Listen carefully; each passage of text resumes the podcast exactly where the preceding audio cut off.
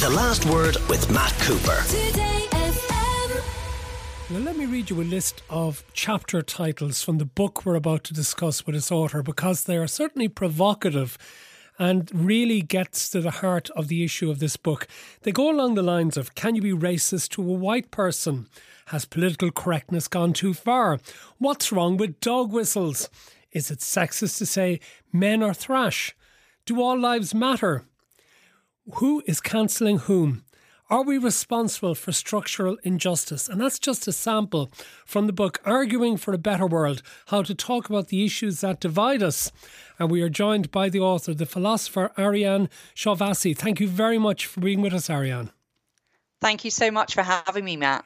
Arguing for a better world, it is so difficult at present, isn't it? Given that the extremes that we hear and that are ventilated on social media so often, both on the right and on the left.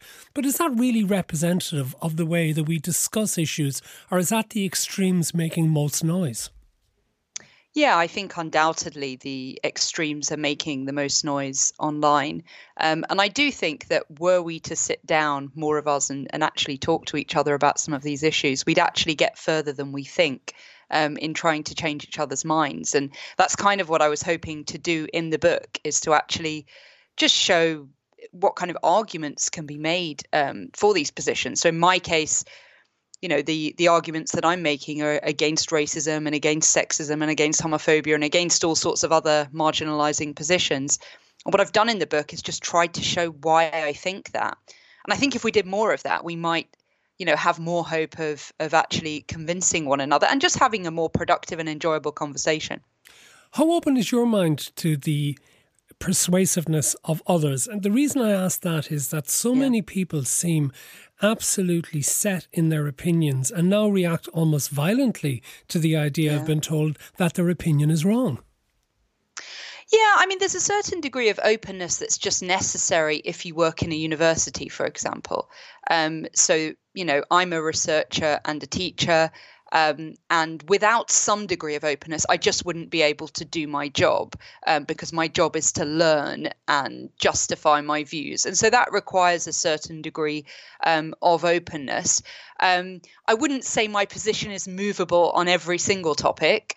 Um, but I certainly like to hear somebody out um, and hear why they think the way that they do, because I think then I have a better chance of moving them.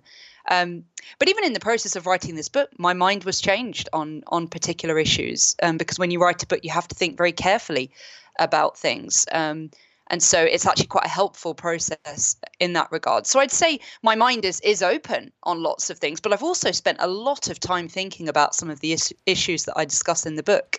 Um, so, and a lot on, of people on, probably don't spend time, even though they have exceptionally firm positions. But what things did you yeah. change your mind on? Um, so I changed my mind on when I was thinking about structural injustice towards the end of the book. So towards the end of the book, there's this last chapter um, where I start thinking about climate crisis. Um, that's the primary sort of topic of the chapter. Thinking about um, the role that individuals have um, in, uh, you know, the, the role that we all play in in creating climate crisis and contributing to it. Um, and I went into that chapter um, feeling very worried about um, my own contributions. So, for example, I'm a person who um, is quite careful about doing my recycling um, and I eat a vegetarian diet, for example. Um, and I really wanted to kind of persuade people in that chapter that those contributions are important. Um, and although I still do think that, that those things are important in some ways, I think in writing the chapter, I realized that that was an unsustainable position to some degree. And ultimately, I was going to have to come to the conclusion um, that the, the change is going to have to happen at the top um, we're going to have to see governments make those changes. Our own uh, individual behavioural changes are really just a drop in the ocean. Um, and so my mind was changed there. I, as I say, I, I, do still think it's important um, for us to to make those changes, but I think it's important to kind of recognize where they sit in that broader context and the smallness of them in some ways. And if people don't make those changes, will they ever be able to persuade their governmental masters to make the changes? Yeah, that's a really good point. And I think that, and, and ultimately, that is the conclusion that I, I come to in the chapter, which is that those behavioral changes are helpful. They're helpful because just from a kind of cognitive dissonance perspective, if you're going to ask a government to make certain changes, it's going to be very difficult for you psychologically if you're you're not doing your best um, in your own life as well. Um, but also, um, I just I, I feel as though it can be very helpful for us to prepare for that world that we would like to see, if that makes sense. So it'll be much harder um, in a world where we all have to cut down on how much meat we eat if you're if you eat a lot of meat at the moment right whereas if you have kind of voluntarily made those sorts of changes that would be a, an easier and and more uh, it would feel like a more voluntary transition you mentioned that you teach at university you're at the brighton and sussex medical school where you That's teach right. philosophy Universities are also something of a war ground in the culture wars at present. With, Yeah. so when you have situations whereby people are shut down or told that they can't say certain things, our guests are what the phrase is deplatformed at Yeah. various speaking events. How do you feel about that, given that you've already said to us that it's important to hear out people and listen to them? Yeah, I do think it's important to hear people out. I think in the context of a university, there's something really interesting going on there because not everybody gets invited to speak at a university. Um, and the choices that we make about people, you know, who, who gets to come and speak should really be choices about who has a valuable contribution to make to a particular debate. Um, and I think that gets a little bit lost in these sorts of discussions. So I think the reason not to invite certain people to come and speak um, is because they don't have something interesting to contribute to the discussion. I think what's happened with inviting, for example, far right speakers um, and then students getting very upset about it, and I think quite understandably, um, given the kind of marginalizing messages that are put out by such people. Um, is that actually that person probably shouldn't have been invited in the first place because academically speaking they haven't really got anything interesting to say. So i think that's where we exercise some discretion about uh, which speakers should be should be speaking on, on a campus um, and in a university setting in much the same way that I make choices about the kinds of readings that my students do in my classes.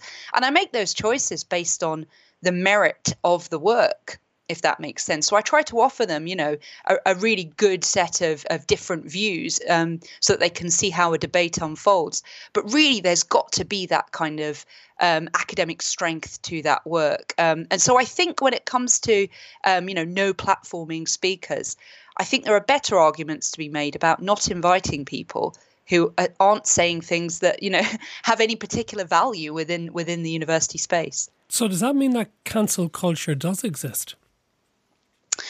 Yes, so this is something that I spend a lot of time uh, talking about in the penultimate uh, chapter of the book. And this is actually another occasion where my mind changed in the course of writing and, and reading lots of things that other, peop- other people have written on this topic. Um, I do think that people do get cancelled. So, it, you know, in that sense, cancel culture exists um, and, and being cancelled is is having your reputation damaged in, in some way so that it makes it difficult to kind of participate in in public life going forward. Um, there's lots of complexities when it comes to being cancelled. To start with the sort of people who get cancelled are generally people who started out by having some considerable platform. So that's not most of us, really. We're talking about people who are famous, really, or who have a lot of followers. So we're talking about a very small proportion um, of people. And, and what typically happens is is they they you know st- make some wrong step in in, in their public life, um, either as a one-off or you know or you know many many times. Um, and as a result people withdraw their support which i think is a perfectly reasonable thing for people to do. We there's no requirement that we continue to support um, those who we disagree with. Um, so i think it, it exists uh, to that degree. Um, i'm not especially concerned about it i have to say um, when it happens to famous people in that particular way but, and here's where the complexity comes into that chapter, I am concerned about how we deal with one off occasions of wrongdoing um, because I think we perhaps don't have the healthiest ways of doing that. And I think we really do have to, you know, figure out how to, in a kind and patient and productive way, help people back to a place where they can continue to participate in society can atone for their errors and can do better going forward. And I think we're not very good at that at the minute. So, distinction to be drawn perhaps from those who consistently try and provoke almost to dare people to cancel them, with others who might make a single mistake and who then have the wrath of the mob brought down upon them.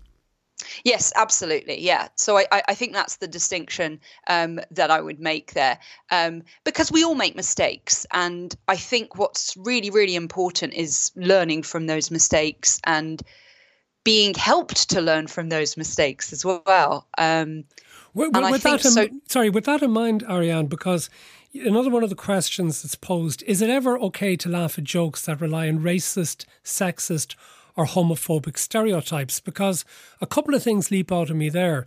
One is what it says about you if you find those things to be funny. Yeah. But secondly, what about the people who actually tell those jokes if it is deliberately to outrage or is it to test the limits of free speech, as the likes of Ricky Gervais, for example, would argue? Yeah, and I think that fundamentally on that question, I feel as though comedians can do better than that. Um, I think it's a question of how good your material is fundamentally. There's lots of stuff that's funny out there, and I think there's been a, a, a wave of, of more recent comedians who've demonstrated um, that actually you can be absolutely hilarious and you don't have to um, be kind of contributing to kind of harmful discourses about marginalized people. So I think that's perfectly possible. Um, but I think it, it's also true um, in lots of cases that you know there are comedians who are making these kind of jokes. Ricky Gervais is, is a good example. Um, and I've I've become less and less a fan of him as he's kind of veered off into into that direction. I think it's unimaginative more than anything else. Um, I think if you if you live in a racist and sexist and homophobic society, as we do, then to some degree you know, many people are going to find those jokes funny. Um, but I think we need to do a little bit of questioning about what is going on there. Um, and you know who, who is being laughed at and what function that that humor then has in further marginalizing a particular group. Um, so i don't think comedy has to be that way. I don't think it's especially interesting or imaginative for comedy to operate in that way. I think it's perfectly possible for comedians to do better. Um, and i think for example hannah gadsby's show nanette kind of demonstrated that there's so much complexity to comedy you know? Um, and, you know, there's a great deal to be said about how those jokes function. And I think we could all do to do, do a little bit more thinking about that. Who's your book for? Arguing for a Better World, how to talk about the issues that divide us. Do you think that the people who might actually get something from it are ironically perhaps the people least likely to actually pick it up and read it because they might have a preconception about you, particularly if they've just heard you now on this yeah. program? I hope not. I mean, fundamentally, the work is, you know, the book is a work of philosophy. Um, every chapter makes use of philosophy to get across its central points. Um, and, you know, it's not inaccessible. It's written in a very accessible style. So you don't need to know anything about philosophy at all um, in order to, to pick it up and start reading it. So I think perhaps there's a, there's a set of readers who are just interested in thinking more carefully about these issues. They may not agree with me, um, given what they've just heard me say now. They may not agree with me even once they've read the book. Um, I'd be very disappointed if everybody agreed with me. I think, you know, the whole point is to kind of you know illustrate the ways in which some of these views can be justified um, even those people who listening to me now think, oh, I probably do agree with her on, on many of these things. You know, I would hope that they would read the book and come away thinking, well, I agree with some of that, and some of it I find difficult, and some of it I, I think she's got wrong.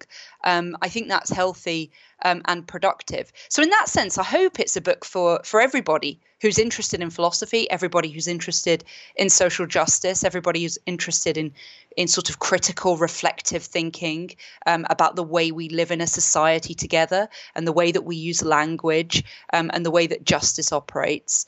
Um, and for those who who already feel that they probably do agree with me and that they're opposed to racism and sexism and homophobia, for example, um, I think sometimes we don't have the best arguments to hand. And I hope the book can help people to um, think through their own arguments um, and maybe um, pick up a few new kind of tools and resources through reading the book. Arianne, thank you so much for joining us. Arianne Shahvisi is the author of Arguing for a Better World How to Talk About the Issues That Divide Us. The Last Word with Matt Cooper. Weekdays from 4.30. Today